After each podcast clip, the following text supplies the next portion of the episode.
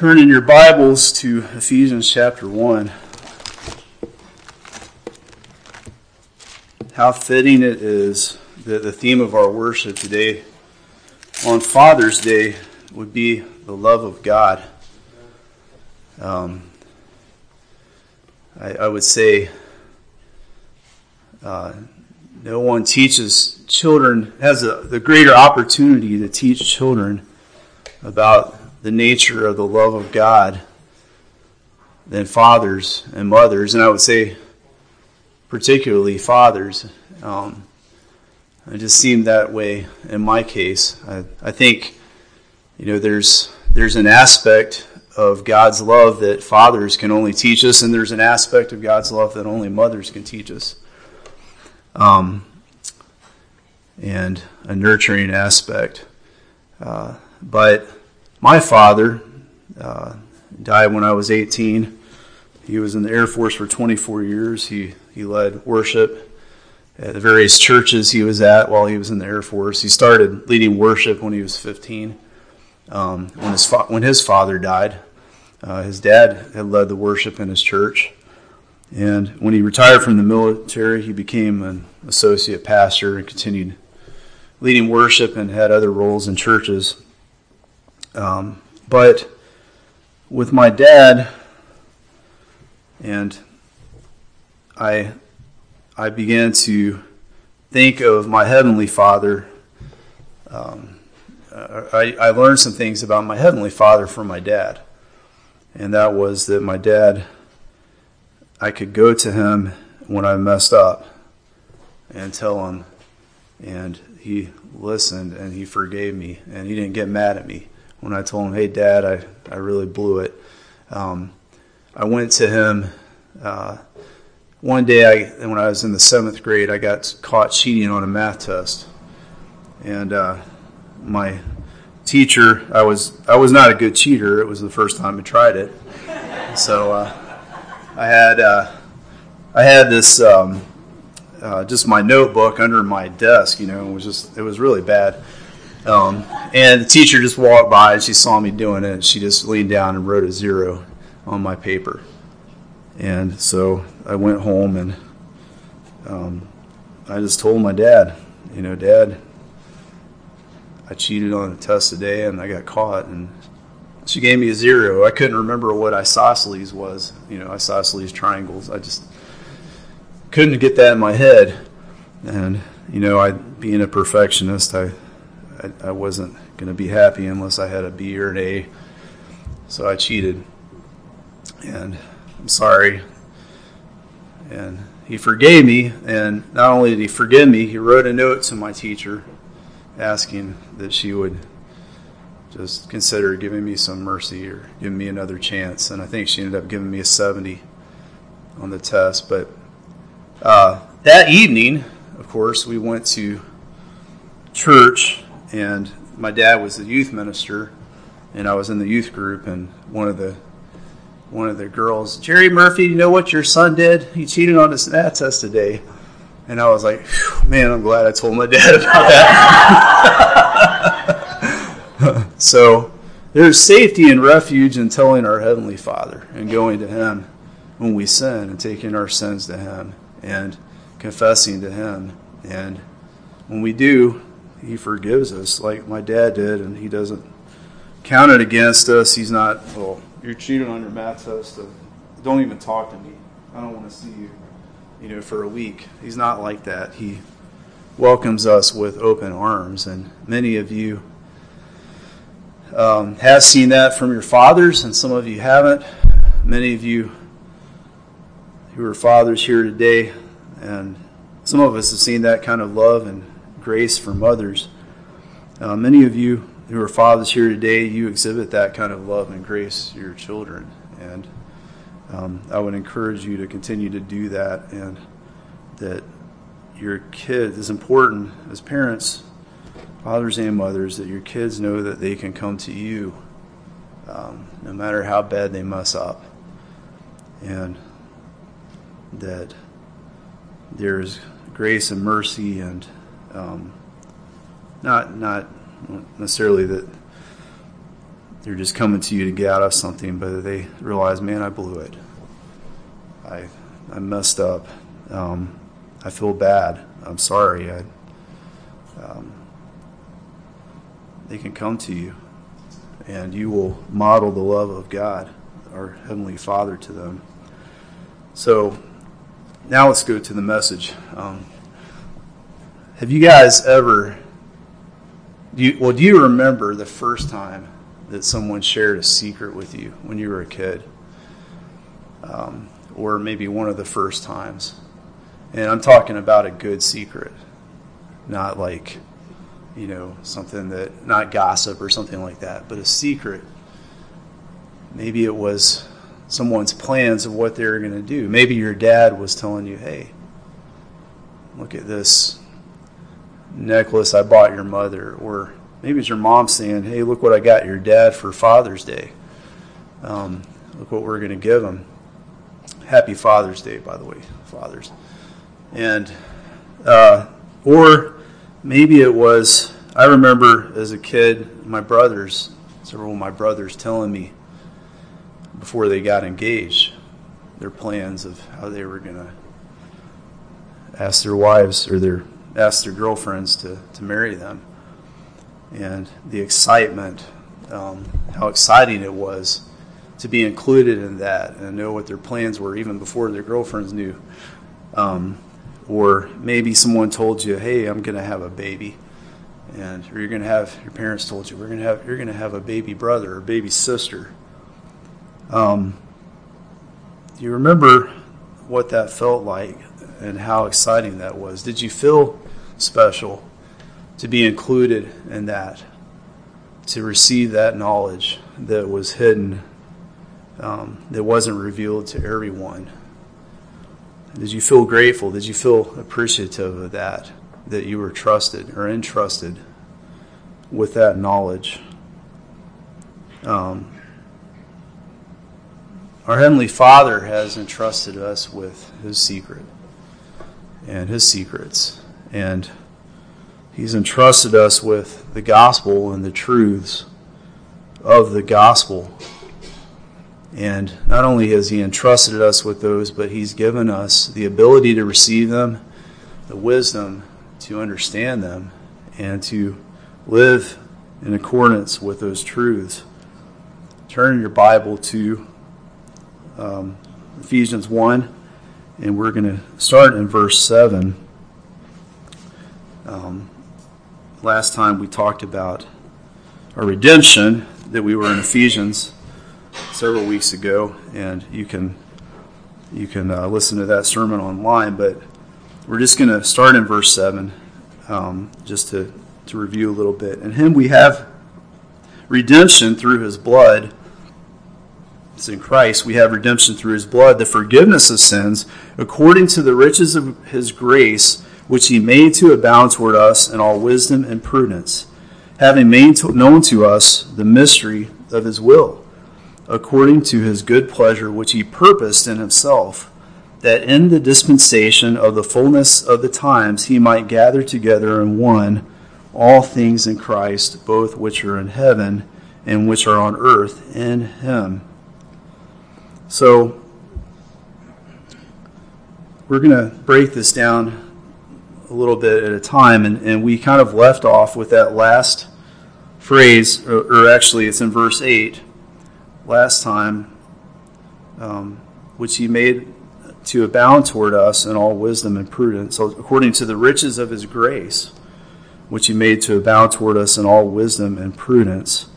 So, God, when he redeemed us through his blood, not only did he forgive us of our sins, but he also abounded his grace toward us in wisdom and prudence.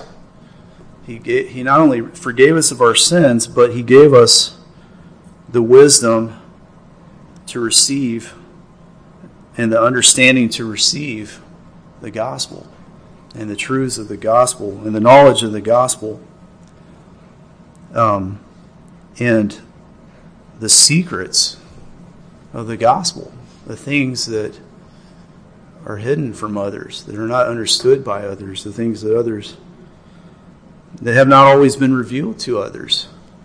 He's given us the wisdom, and without wisdom and prudence, we could not be saved. Without wisdom, we could not receive the gospel. We could not believe.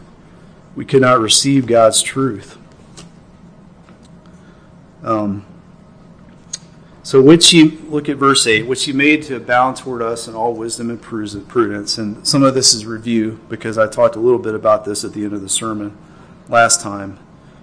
This this phrase, this clause here, which he made to abound toward us in all wisdom and prudence, is connected to verse 7, but it's also connected to verse 9. So talking about it in each sermon. In his commentary on Ephesians, Charles Hodge gives three possibilities of how this clause can be understood, and all wisdom and prudence could refer, one, to God's wisdom and prudence in making his grace abound toward us, if it is taken with the preceding clause, according to the riches of his grace which he had made to abound toward us in all wisdom and prudence. It could refer to God's wisdom and prudence in making known to us the mystery of his will, if taken with the succeeding cause in all wisdom and prudence, he made known to us the mystery of his will. Or it could refer to the wisdom of prudence God bestows on us when he makes known to the mystery of his will.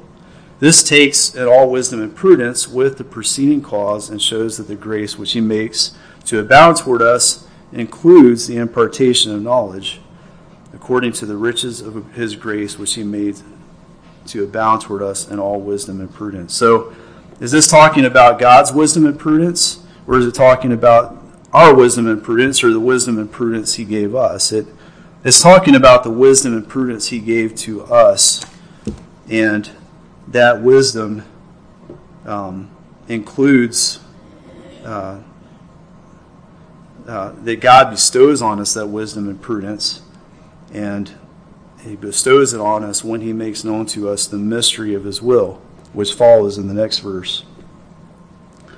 This last option is the only one that makes the wisdom and prudence described our wisdom and prudence rather than God's, or rather God's gift of wisdom and prudence toward us rather than wisdom and prudence, which He exercises either in giving grace or in giving knowledge. Um, according to Hodge, this last explanation seems decidedly preferable because the terms here used particularly the word phronesis, prudence, is not in its ordinary sense properly referable to God. So the word prudence here is not used of God, it's used of man. The, this last option also seems to fit the context and the syntax better. Um, the MacArthur Study Bible says redemption brings in the limitless grace of God and forgiveness of sin, and it brings divinely bestowed spiritual understanding. So, what is wisdom? What is this wisdom? Calvin says it is the preaching of the gospel by which the goodness of God overflows upon us. It is through faith that we receive Christ, by whom we come to God and by whom we enjoy the privilege of adoption. Paul gives the gospel the magnificent appellations of wisdom and prudence for the purpose of leading the Ephesians to despise all contrary doctrines. End quote. The false apostles try to make their teachings appear more wise, and the devil tries to belittle the gospel. Paul, on the other hand, and I quote Paul Calvin, saying, Paul, on the other hand, builds up the authority of the gospel that believers may rest upon it with unshakable confidence. So I would say the wisdom here is not the gospel itself, as Calvin would say. I would say that wisdom is the ability to understand and receive the truths of the gospel. Um, with wisdom, the apostle connects. Uh, excuse me. Charles Hodge said, with wisdom, the apostle connects phronesis, which is here used much in the same sense as sunesis in Colossians 1 9, that you may be filled with the knowledge of his will and in all spiritual understanding. It is not confined to strictly intellectual exercise, but expressly also those of the affections. In other words, when used in reference to spiritual things, it includes all that is meant by spiritual discernment. It is the apprehension of the spiritual excellence of the things of God and the answering affection toward them. It is not, therefore, a mere outward revelation of which the apostle here speaks.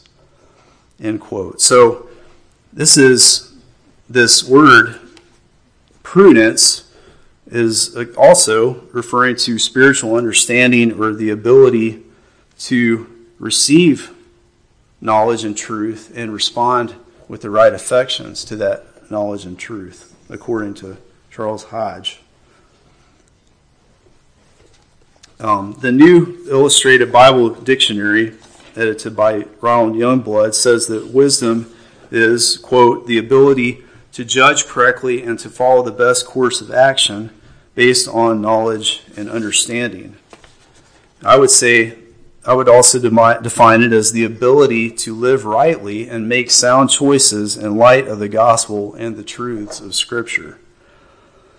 As the New Illustrated Bible Dictionary points out, Paul contrasts the wisdom of the cross with the wisdom of the world in 1 Corinthians. In 1 Corinthians 1 23 to 25, he wrote, But we preach, Paul wrote, but we preach Christ crucified, to the Jews a stumbling block, and to the Greeks foolishness, but to those who are called, both Jews and Greeks, Christ, the power of God and the wisdom of God, because the foolishness of God is wiser than men, and the weakness of God is stronger than men. So there, Paul is contrasting the wisdom of the cross with the wisdom of the world. And the wisdom of God, the foolishness of God is wiser than men. So the the preaching of the cross was a stumbling block to the Jews because they didn't have the wisdom to understand it.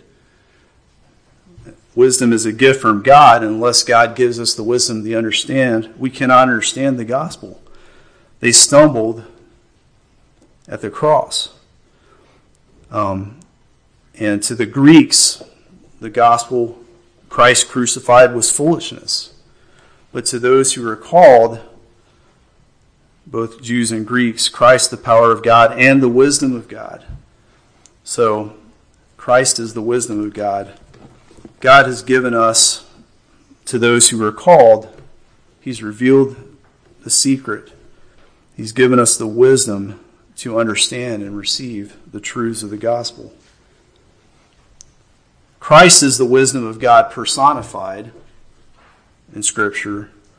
All wisdom and truth is embodied in him. The gospel is the wisdom of God revealed to us, but wisdom is also an understanding and reception of the spiritual truths of the gospel and the revelation of God that enables us to live rightly. So, wisdom is also an understanding and reception of the spiritual truths of the gospel and the revelation of God that enables us to live rightly. So it's not enough that God would reveal to us the secret, because the secret of the gospel are all right here, and they're preached to the Jews and the Greeks, and we're foolish to them. We all also need to have the wisdom of God imparted to us in order to be able to receive those truths. So we're going to move to the next clause wisdom and prudence, spiritual understanding. These things are gifts from God um, that He's made abound toward us according to the riches of His grace. And He's done that by making known to us the mystery of his will, having made known to us the mystery of his will. So, what is this mystery of his will? Um, we don't want to think, the word here, mysterion, in the Greek, we don't think of mystery um, in the modern sense. What, what the word mystery or mysterion means in the New Testament is it's not like a murder mystery where you got to figure out a puzzle or something like that, but it's it's a um, something that has been hidden. It was formerly hidden that has been revealed. A spiritual truth that was formerly hidden, that was not always known or widely revealed, that now has been revealed. Boice says in biblical and Bible language, a mystery is some, something that formerly was known but is now revealed. Um, the Net Bible, Net Bible says on the internet in the New Testament, mysterion refers to a divine secret previously undisclosed. Calvin says Paul refers to his doctrine as a mystery of the divine will, which God has now been pleased to reveal because some were alarmed by its novelty. Um, so God has caused His wisdom to abound. Um,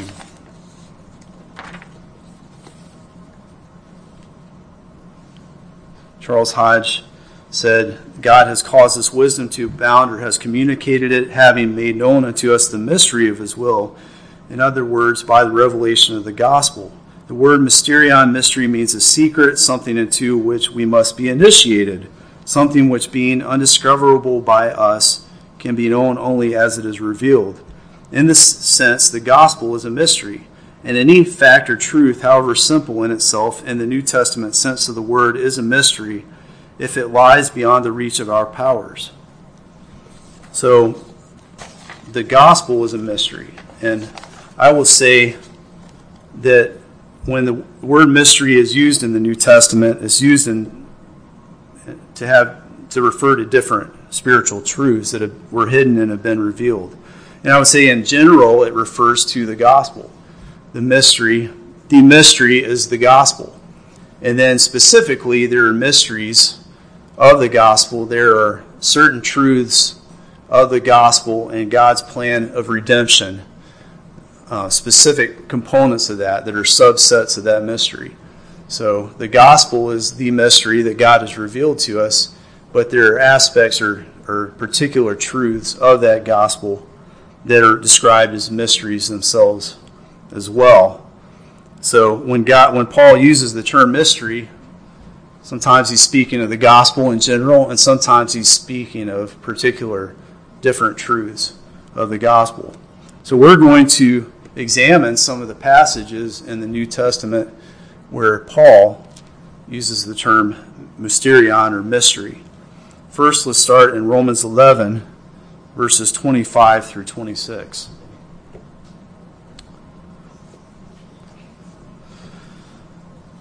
Romans 11, verses 25 through 26a. For I do not desire, brethren, that you should be ignorant of this mystery, lest you should be wise in your own opinion, that blindness in part has happened to Israel until the fullness of the Gentiles has come in, and so all Israel will be saved. So, Paul does not want the believers in Rome to be ignorant of this mystery. And what is the mystery here specifically? What mystery is he referring to? What aspect of God's redemptive plan or redemptive purpose is he referring to? Well, first of all, that Israel has experienced a partial. Uh, uh, well, this MacArthur note says this this mystery has two components. Israel has experienced a partial spiritual hardening, and the hardening will last only for a divinely specified period of time. So MacArthur is saying, and Paul is saying here, that um, there's a blindness that has happened to Israel. Israel is not able to receive the gospel for this time period.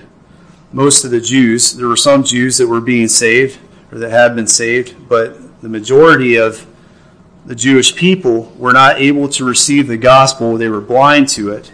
It was a stumbling block to them, as we read earlier, until the fullness of the Gentiles comes in, until God had brought all a certain number of Gentiles, the, uh, um, men and women from other nations, into the body of Christ, into the church. Israel was temporarily blinded. And once all those Gentiles came into the church, once they have come into the church, then there will be a turning of Israel back to God. All Israel will be saved. So there will be um, a receptance uh, by Israel or by a large number of Jews uh, of the gospel at that time. So that is one mystery that was hidden that God has revealed to us in His Word, and that God that Paul revealed, God revealed to Paul, and Paul revealed, shared with the Roman believers. Let's look at Romans 16, 25 through 26.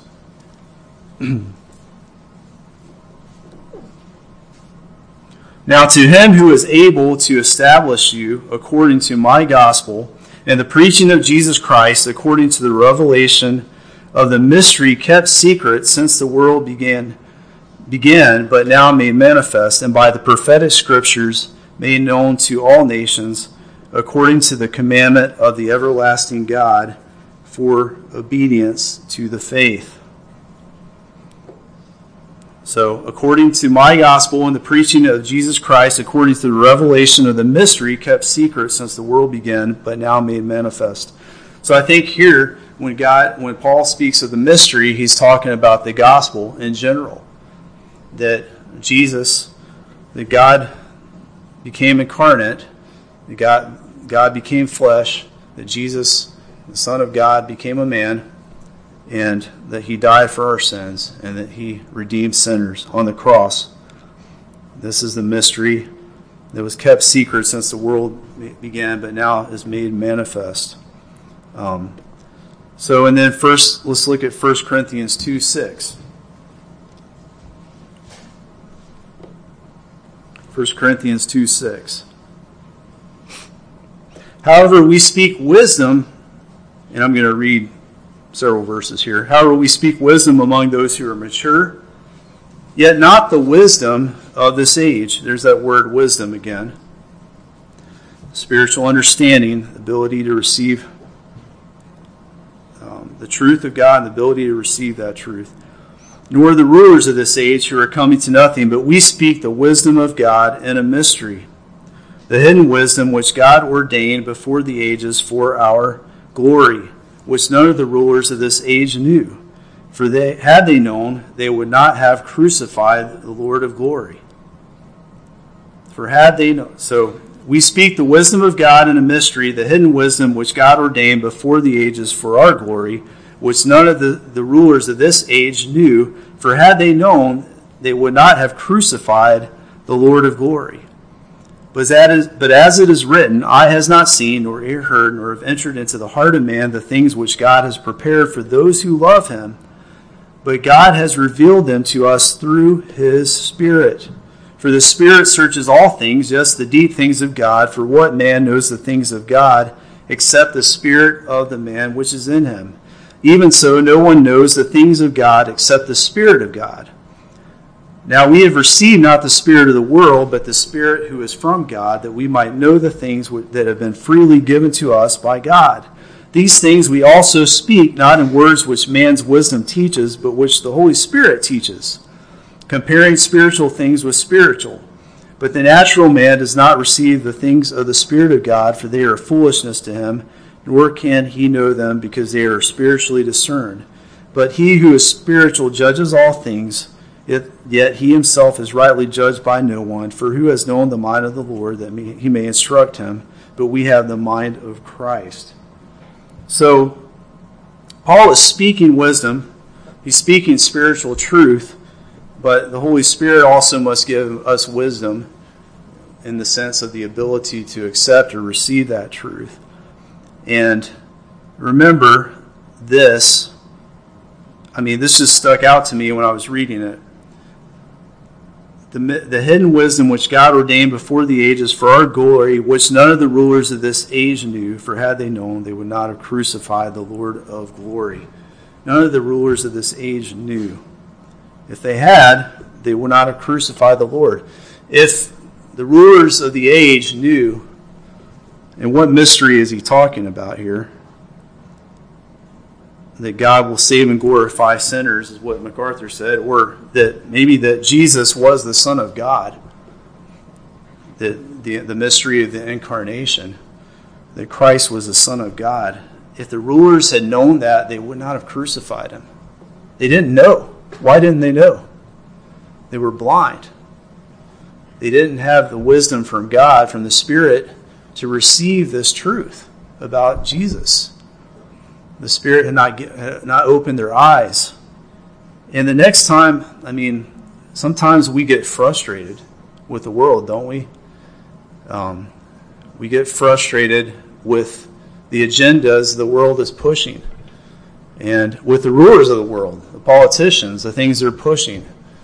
Um, we get frustrated with the whole uh, transgender uh, issue and um, the whole non-binary agenda that's being pushed on us. I was I was uh, watching a TV show um, this week called uh, uh, Strange New Worlds, a Star Trek show, and I'm a Star Trek fan. I've been a Star Trek fan since I was a kid, and uh, on the show they had, you know, I'm watching this show and there's a character, and it was I, I was like, it was it, I thought it looked like it was supposed to be a woman, but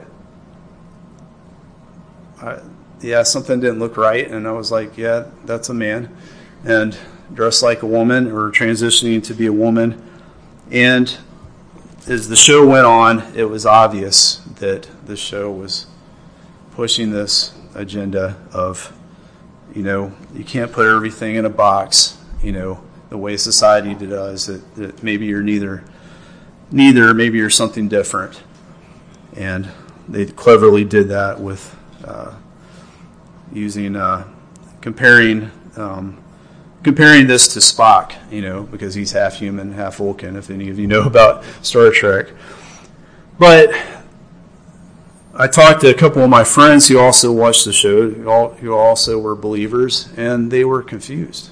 You know, I, they didn't realize, and I was like, "Oh, that was that was supposed to that was supposed to be a non-binary person, or that wasn't really a woman." And confusion. It was confusion. It was confusing. And that's what the world is promoting. The world is confused.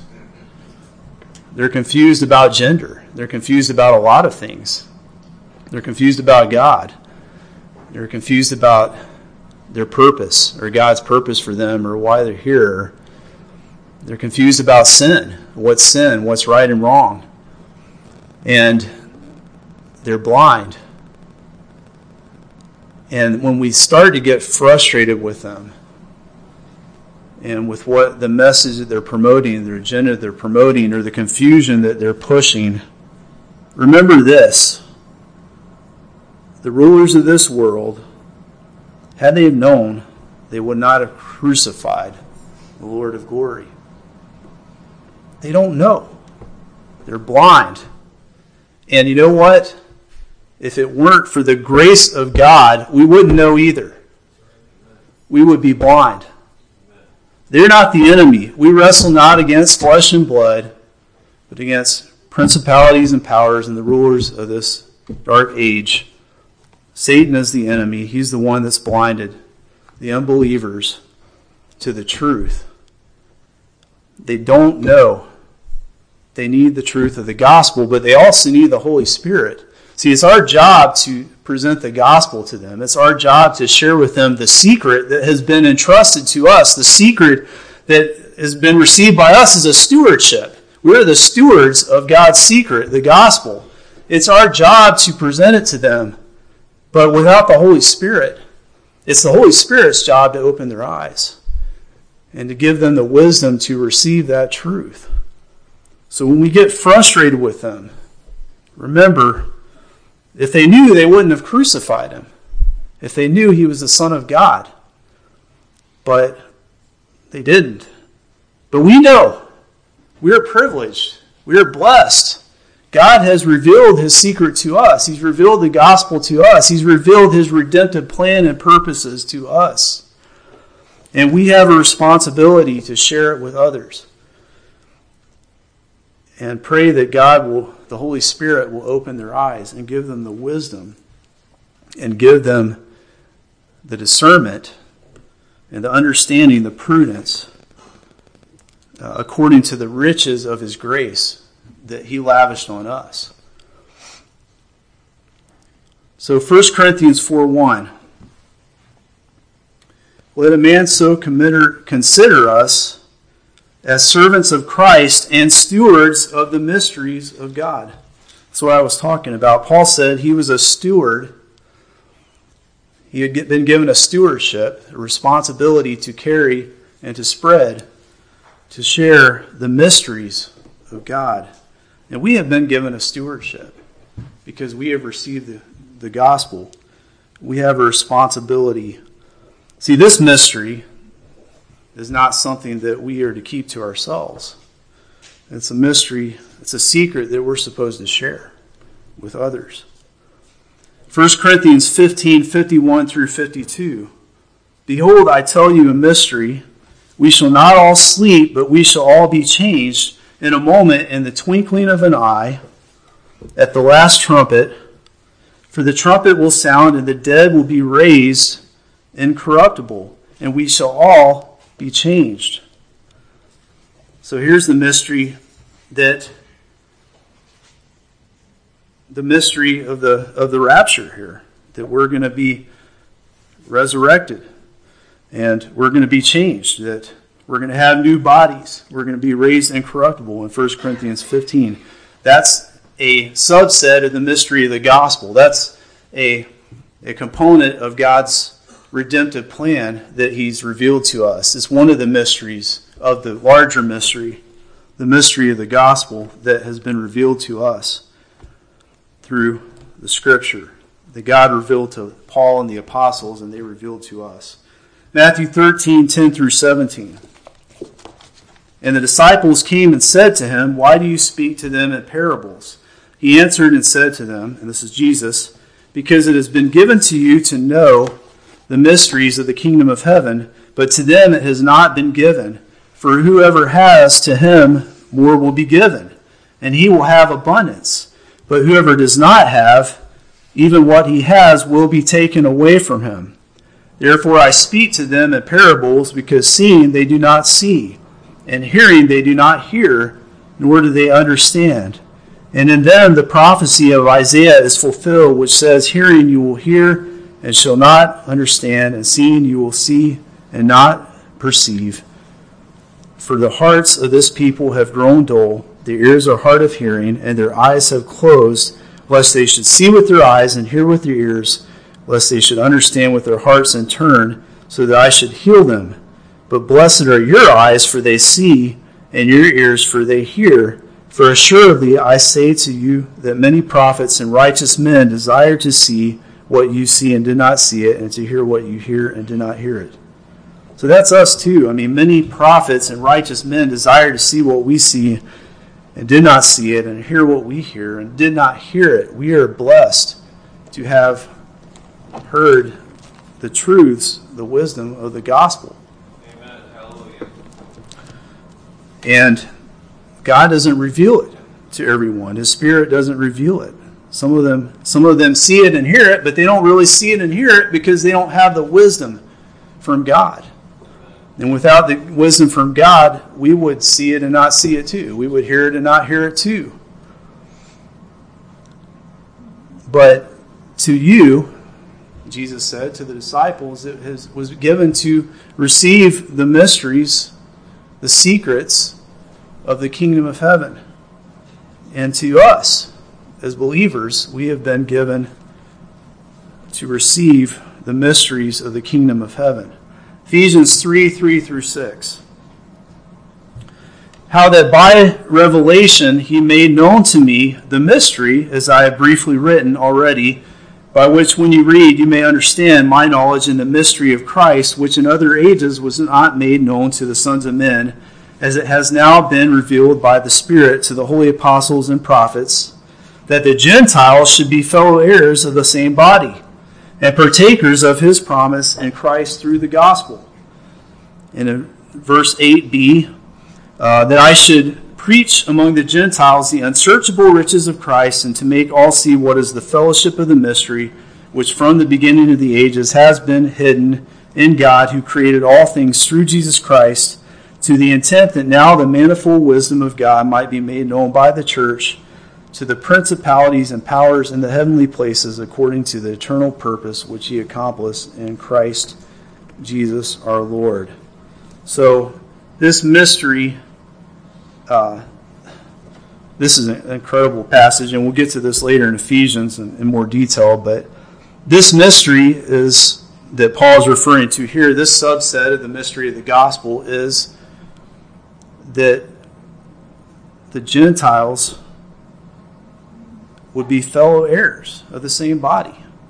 That we as Gentiles would be brought into the people of God, into the church, the assembly, the body of Christ, that we would be fellow heirs, made fellow heirs with Jews, and partakers of his promise in Christ through the gospel. That Christ died, to, came to save Jews and Gentiles, that we're going to be brought in together into one body, one people of God. That mystery, which it was something that was hidden that God revealed to the apostles. And it had been prophesied in Scripture, but it was hidden. It wasn't received. People didn't have the wisdom to accept it, and it wasn't fully revealed yet that it would be the same body. I mean, Gentiles were to be saved, but that they be fellow heirs with the Jews, with God's chosen people, that they would be chosen of God too. Gentiles, that's us, most of us here. That we would receive these spiritual truths that God gave to the Jews and the truths of the gospel. Um, so that mystery is talked about later in Ephesians, and the interesting thing is that that the church is to make known this wisdom of God to the principalities and powers in the heavenly places. We're to reveal this truth to, we're revealing something to angels and demons and spiritual beings about God's purpose. Um, they're getting that wisdom from the church. Calvin said the decree to adopt the Gentiles is declared to have been till now hidden in the mind of God, but so hidden that God reserved it in his own power until the time of revelation. Colossians 1 25 through 28. Of which I became a minister according to the stewardship from God, there's that word stewardship again, which was given to me for you to fulfill the word of God, the mystery which has been hidden from ages and from generations, but has now been revealed to his saints. To them God willed to make known what are the riches of the glory of this mystery among the Gentiles, which is Christ in you, the hope of glory. Him we preach, warning every man and teaching every man in all wisdom, that we may present every man perfect in Christ Jesus. So, what is the mystery here? The MacArthur Study Bible said the mystery is that believers both that believers, both Jews and Gentiles, now possess the surpassing riches of the indwelling Christ in this in the glorious revealed mystery. So the mystery is that Christ would live inside of us, that he would indwell us, whether Jews or Gentiles. That's something that was hidden that now is revealed, that Christ would live within us and dwell us through the Holy Spirit.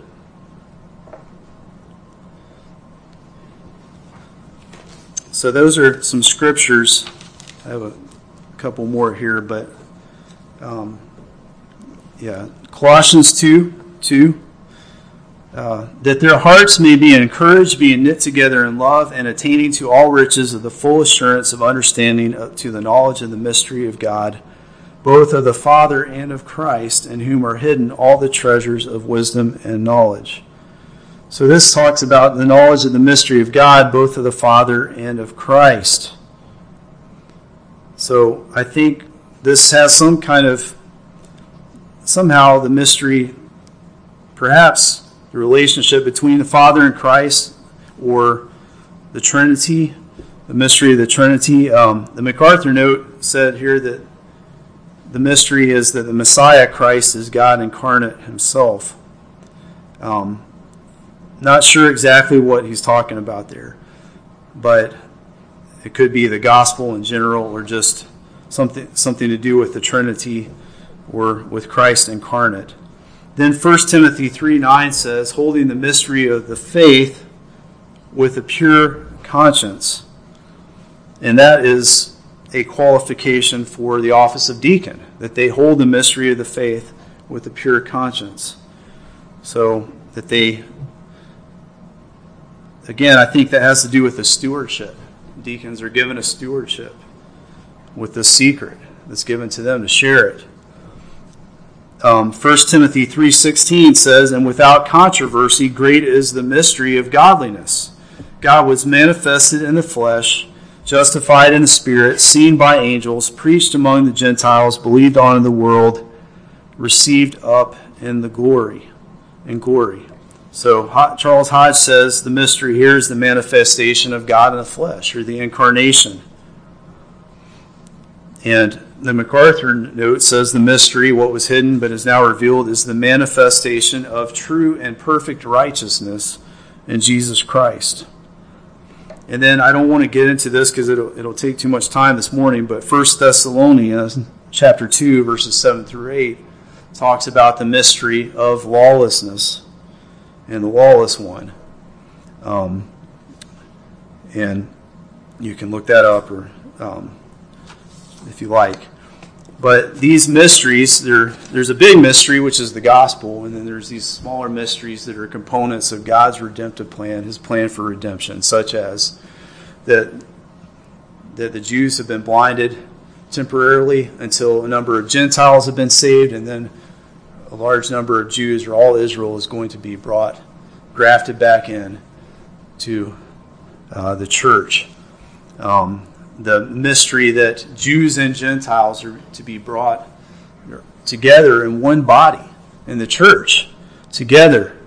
And the Gentiles are going to be made fellow heirs with Jews, heirs of God, heirs with Christ.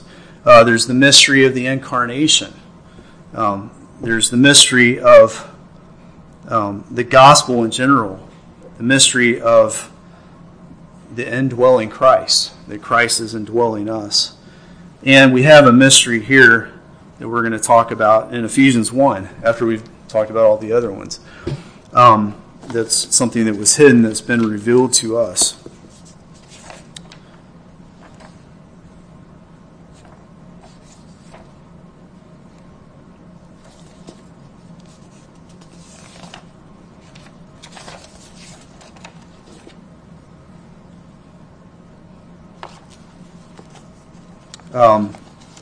Lincoln, Andrew Lincoln, in his commentary says, uh, in the various mystery cults which would have been familiar to the recipients of this letter, the common characteristic was possession of a secret or secrets which were made known only to initiates, giving them great spiritual privileges unavailable to others without knowledge. In the Baraka, the Baraka, as we talked about, was this song. The first um, of this large part of the first chapter of Ephesians. The Baraka of Ephesians is a blessing. Um, in the Baraka of Ephesians, the writer sees the Christian community as a highly privileged group also. Believers can bless God that He has disclosed His secret to them and that they have been given wisdom and insight, and yet this secret is one that can be proclaimed openly and one that has a scope that goes far beyond the community or any exclusive claims it might be tempted to make for itself. So, the difference with God's secret and the secrets that cults have, or these mystery cults that during the time, or even cults today that have secret knowledge, is that God has given us those secrets, and He said, You don't have to keep them a secret. You can disclose them to everyone. In fact, we're commanded to preach the gospel to everyone and disclose these things to everyone. Unlike other religions of the time in which secrets were only revealed to and kept by initiates, the recipients of the wisdom of God are commanded to share all the knowledge that God has imparted to us. It is up to the Holy Spirit to enable to help others understand, comprehend, and receive those secrets. Colossians 2 2 says that their hearts may be encouraged I'm sorry, I already read that one. Um, so let's look at the next. What is the secret? Well, we're going to get there. Um, that he's talking about here, this mystery. Let's continue in verse 9. According to his good, so he, let's go back to verse 9. Having made known to us the mystery of his will according to his good pleasure, which he purposed in himself. As God's election is according to his good pleasure, his revelation of the mystery of his will is as well. If you look back in verse 5, it says, He predestined us to adoption as sons by Jesus Christ to Himself according to the good pleasure of His will. So here He has um, revealed this mystery to us according to His good pleasure. It pleased the Lord to reveal the mystery of His will to us, to share with us His plan. The same word, eudokia, is used in verse 5, His good pleasure. Um, Calvin wrote, uh, The Ephesians are thus led to consider that Christ has been made known and the gospel preached to them, not because they deserved any such thing, but because it pleased God. So we receive these, this wisdom from God and this, these mysteries because it pleased Him to reveal them to us. Eudokia means kind intention or sovereign purpose.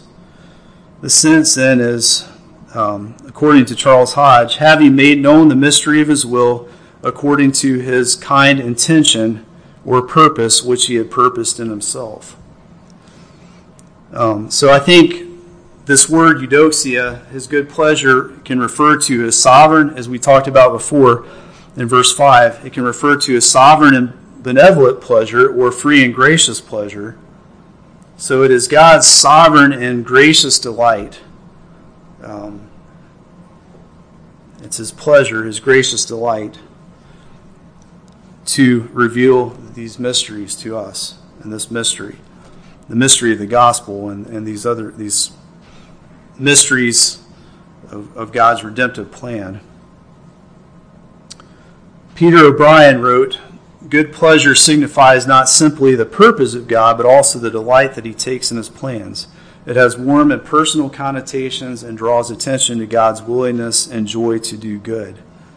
So, this is God's sovereign plan, his purpose. It's not because we deserve it, it's that he purposed in himself to do it graciously and that we didn't deserve it. It was his kind intention to reveal these things to us, to share these secrets with us, as it was his kind intention to adopt us, graciously to adopt us or predestine us to adoption as sons. God is kind to reveal his plan to us, to reveal things that were previously hidden, and to give us the prudence or ability to understand and receive and appreciate what he reveals. So let's look at the next phrase here. That in the dispensation of the fullness of time, so what is the mystery of his will? That in the dispensation of the fullness of times he might gather together in one all things in Christ. That in the dispensation of the fullness of times he might gather together in one things all in Christ. So that's a lot. That says a lot there. That in the dispensation of the fullness of times. First of all, what does dispensation mean? um, we've heard what it means. Uh, a lot of a lot of times we've heard things. Well, there's dispensationalism, which would say dispensation is um, a uh, a period of God's revelation or so forth, but what dispensation really means is a stewardship or an administration or management. It can mean that, according to the MacArthur Study Bible says dispensation means a stewardship and administration or management. Um, the word in Greek is oikonomia, um, from where we get our word economy. So, uh, Charles Hodge says The word has two general senses in the New Testament. When used in reference to one in authority, it means plan, scheme, or economy. When spoken of one under authority, it means an office, stewardship, or administration of such office. Um, so it's used as a stewardship for Paul. Uh, we looked at that um, passage when we were talking about mysteries, the passages that had the word mystery in them. But um, here, I think it just is referring to God administering or carrying out his plan. God is carrying out his plan or administrating his plan. Um, so in the, in the in God's carrying out his plan or administering administrating his plan for the fullness of times. Um, he's bringing the time the, the really the end of times. The fullness of times refers to Christ's return. It refers to the second coming. Um, so, in the dispensation of the fullness of times, that means when God carries out his plan for the fullness of times, he will gather together in one, he might gather together in one all things in Christ. This is the mystery. So now we need to move on to what this means that he's going to gather together in one all things in Christ. He might gather together in one all things in Christ, both which are in heaven and are, which are on earth in him. So let's start with this word gather together. What does it mean? That he's going to gather together all things. Um, I'm reading from the Net Bible.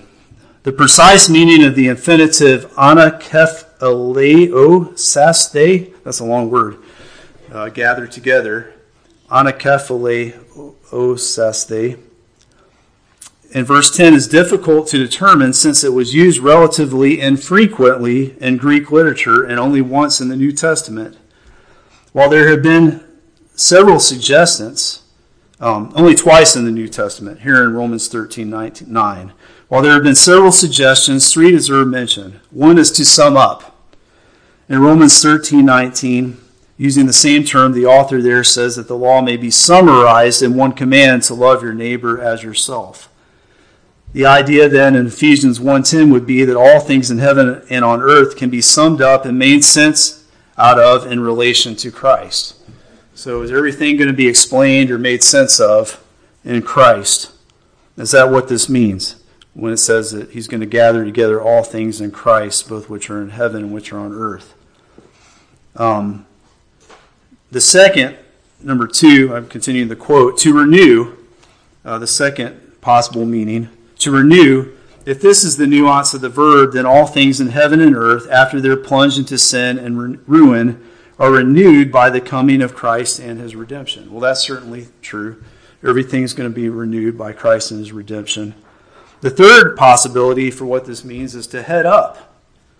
In this translation, the idea is that Christ, in the fullness of times, has been exalted so as to be appointed as the ruler, i.e., head over all things in heaven and earth, including the church. That this is perhaps the best understanding of the verb is evidenced by the repeated theme of Christ's exaltation and reign in Ephesians, and by the connection of to kephale, kephale, which means head, language of 122. So I think I, I believe what this means uh, is that he's going to head up all things in Christ, uh, in one in Christ, or he's going to put everything under the headship. Everything is going to be gathered or placed under the headship of Christ. And the reason I believe this word means that is the context. Because if you look at verse um, 22, says that God put all things under his feet and gave him to be the head over all things to the church, which is his body, the fullness of him who fills all in all. So, in a sense, God has already begun to do this or has already done this in Christ when he was raised from the dead and, and when he was seated far above all principality and power in verse 21 and might and dominion in every name that is named, not only this age, but also in the age which is to come. He put all things under his feet, the church, and also the principalities and powers are put under his authority. So there's a sense in which he's already done this. God has Christ has conquered all things through the cross, and there's a sense in which this hasn't been completely fulfilled. That everything is not in harmony, everything is not in order or submission to Christ. There's still sin. There's still that's not been judged or punished. There's still the church. We we as Christians still struggle with sin. Um, we still, as the body of Christ, struggle with this unity. Uh, the demons are still in rebellion. There are still unbelievers in rebellion in this world who have not come to Christ or received judgment. So, but he's he. There's a sense in which through the cross everything was put under his authority and under his headship. But there's a sense in which that hasn't fully come to pass yet, and he's going to do that. That's the mystery that he's revealed to us that he's going to gather together in one all things in Christ, which, which are in heaven and which are on earth. So, what are the all things? And it talks about the all things in Colossians. And, and when it talks about the all things in Colossians, it talks about ta panta in Greek, but it talks about, there, there's different ideas of what this means here, but in Colossians it refers to not just um, all things in heaven and earth, not just people, but also principalities and powers, demonic beings, um, angels, angelic beings. So there are different views of what the all things means here. Some things it just means, some think it just means Jews and Gentiles are going to be gathered together in his headship, because that's what the mystery is in chapter 3 that the Jews and Gentiles are going to be fellow heirs. But I think it goes beyond that in the context of Ephesians 1 21 and 22 that we just removed. The principalities and powers were put under his feet and under his headship. Um, and also in Colossians, it talks about principalities and powers. Um, so I think the all things is all things. That, that includes believers, unbelievers. That includes angelic beings. That includes demons. That includes the creation. The whole of creation is going to be put under his headship and put into order. Well, how can that be? Is this passage teaching universalism? No. It's not teaching universalism. It's not teaching that everybody's going to be saved. But it's teaching that the the body of Christ is certainly going to be brought into harmony under Christ. The angelic beings are going to be brought into union with the body of Christ under Christ, not not as one body, but they're they're going to be united under his headship. And then the evil angels and those who are not repentant, the wicked, they're going to be brought into judgment. And everything's going to be brought into order. And I think what explains this partly is Philippians chapter 2. I'm going to go there. Everything is going to be brought into harmony and order under Christ. Philippians 2 says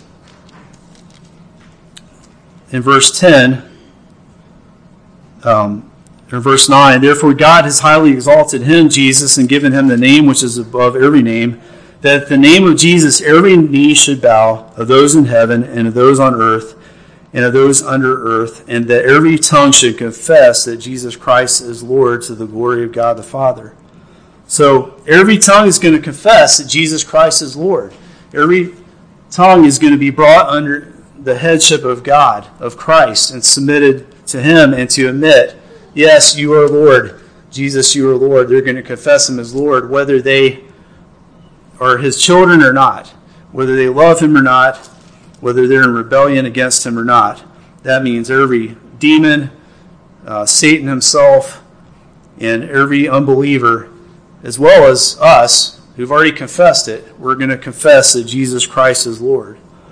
Secondly, I think the passage that helps us understand this with the creation, because it says all things are going to be brought under his headship, is the creation, as a result of sin, has been subject to futility. That would mean the world, with all the tornadoes and hurricanes, as well as the animal kingdom, the plant animal kingdom, they're, they're, the, the creation is out of whack because of the fall. It's out of sorts. It's violent. Animals killing each other, um, poisonous plants. Um, so, if you look in verse 19 of Romans 8, uh, verse 18 For I consider that the sufferings of this present time are not worthy to compare with the glory which shall be revealed in us. For the earnest expectation of the creation eagerly waits for the revealing of the sons of God. For the creation was subjected to futility, not willingly, but because of him who subjected it in hope. Because the creation itself also will be delivered from the bondage of corruption into the glorious liberty of the children of God. For we know that the whole creation groans and labors with birth pains together until now. So the creation is out of sorts. It's groaning. It's eagerly waiting for all the sons of God to be saved so that it can be restored and it can be renewed and it can be brought under the headship of Christ and brought into harmony and order under Christ. This is simply saying, and this is the mystery, that Christ is going to make everything new. That God is going to make everything new and bring everything under Christ, under His rulership and harmony and order to His glory. How can we live in wisdom in light of this mystery that's been revealed to us? We can proclaim this wonderful truth that God's going to, Christ is going to restore all things. Everything in creation that you see that's out of whack, the demons and evil is going to be evil is going to be judged and stopped in its tracks. Everything is going to be restored to the way it should be. And we can live as if we're living for that instead of living for this world and the things of this world and the temporary pleasures of sin. We can live for that, for the day that, in the fullness of times, when God administrates that, his plan, that everything is going to be brought under the headship and the lordship of Christ in such a way that there is harmony. And for us as believers who have been forgiven and who are heirs of his kingdom, that is good news. That is a secret that's worth knowing. That is a secret that we're privileged to have received and to have been given the wisdom through the Holy Spirit to understand and to rejoice in. Let's pray. Dear Heavenly Father, I thank you so much for your glorious truth. Thank you for your promise. Thank you for what you're going to do. Thank you for your plan that you're going to bring everything under the lordship and headship of Christ and bring restore harmony as D. Martyn Lloyd-Jones said that you will restore harmony to your creation. That you will restore harmony to your people. That all your enemies will be put under your feet. In Jesus name amen